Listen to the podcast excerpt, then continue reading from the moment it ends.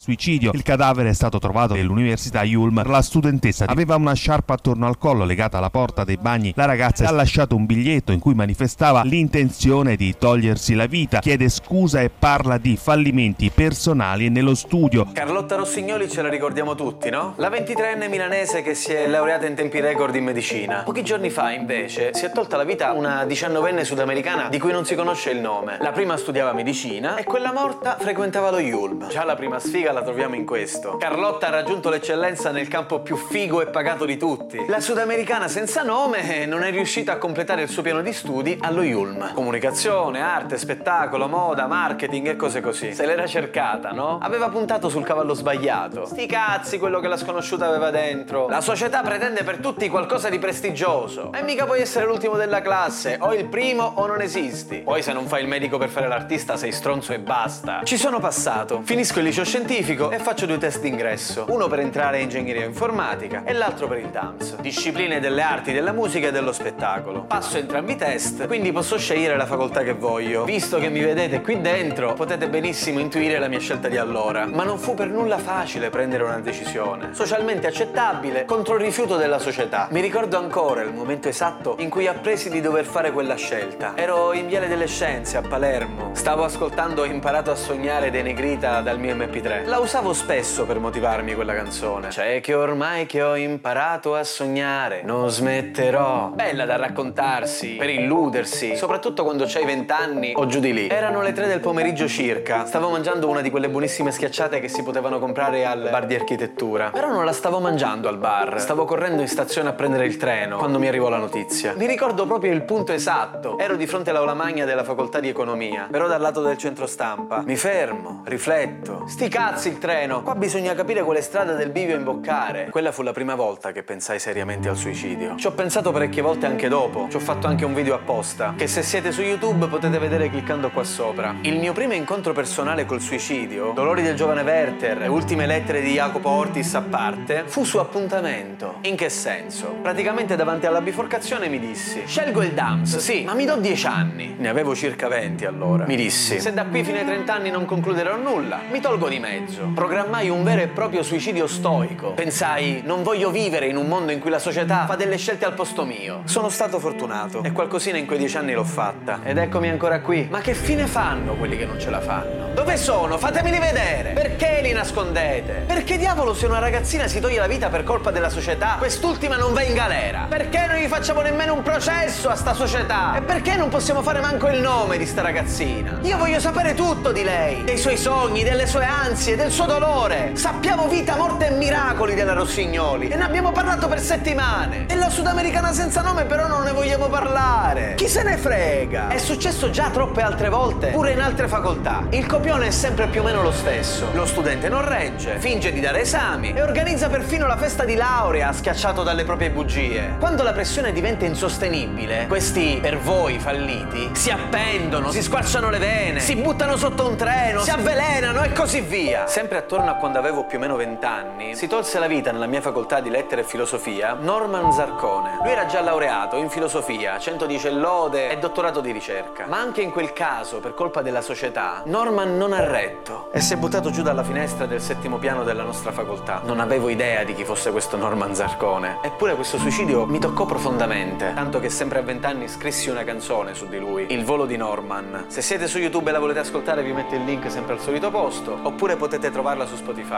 Il problema è che per noi molto spesso viviamo sta gente che muore come un rumore di fondo, perché se facciamo l'errore di renderci conto del loro rumoroso passaggio sulla terra, potremmo scorgere all'orizzonte anche il nostro fallimento. Meglio girarsi dall'altra parte. Non vogliamo guardare, mica non vogliamo vedere il cadavere della ragazzina appesa nel bagno della sua università con la sua sciarpa. No, vedere quello ci ecciterebbe persino. Per quanto siamo sadici con le morti degli altri, siamo terrorizzati dal guardarci allo specchio. Potremmo scoprire la nostra indifferenza, il nostro egoismo e le nostre paure. Tre minuti di silenzio hanno dedicato all'ultima vittima del sistema nella sua università. Tre! La vita di una ragazzina senza nome vale tre minuti di silenzio, quando invece si meriterebbe quintali di urla. Preferite il silenzio perché sapete benissimo che l'avete uccisa anche voi. Innanzitutto denigrando le sue aspirazioni. Ah, vabbè, quello I U L M, ho capito. Questo è uno dei libri che ho dovuto studiare per dare storia del teatro e dello spettacolo. dodici crediti. Scritto tra l'altro piccolissimo da Renato Tomasino. E immenso. Il Dams aveva fra i suoi fondatori Umberto Eco, stupidi superficiali idioti che non siete altro. E anche lo I U L M non ha nulla da invidiare alla facoltà di medicina sulla carta. Nelle vostre teste microcefale purtroppo sì, ma nella realtà purtroppo no. Non so come si chiamasse quella ragazza, ma la sento quasi come una sorella, anzi senza quasi, una vera e propria sorella di sangue. Secondo me si chiamava Guadalupe Cardinale. Guadalupe non è soltanto un bellissimo nome molto diffuso in Sud America, ma anche un'isola dell'Oceano Pacifico, sola in mezzo al mare, soggetta a potentissimi cicloni e tsunami, meteo un po' pazzerello, mare e montagna, vulcani dormienti e un attivo, un'isola pazza, bellissima e pazza, come mia sorella Guadalupe.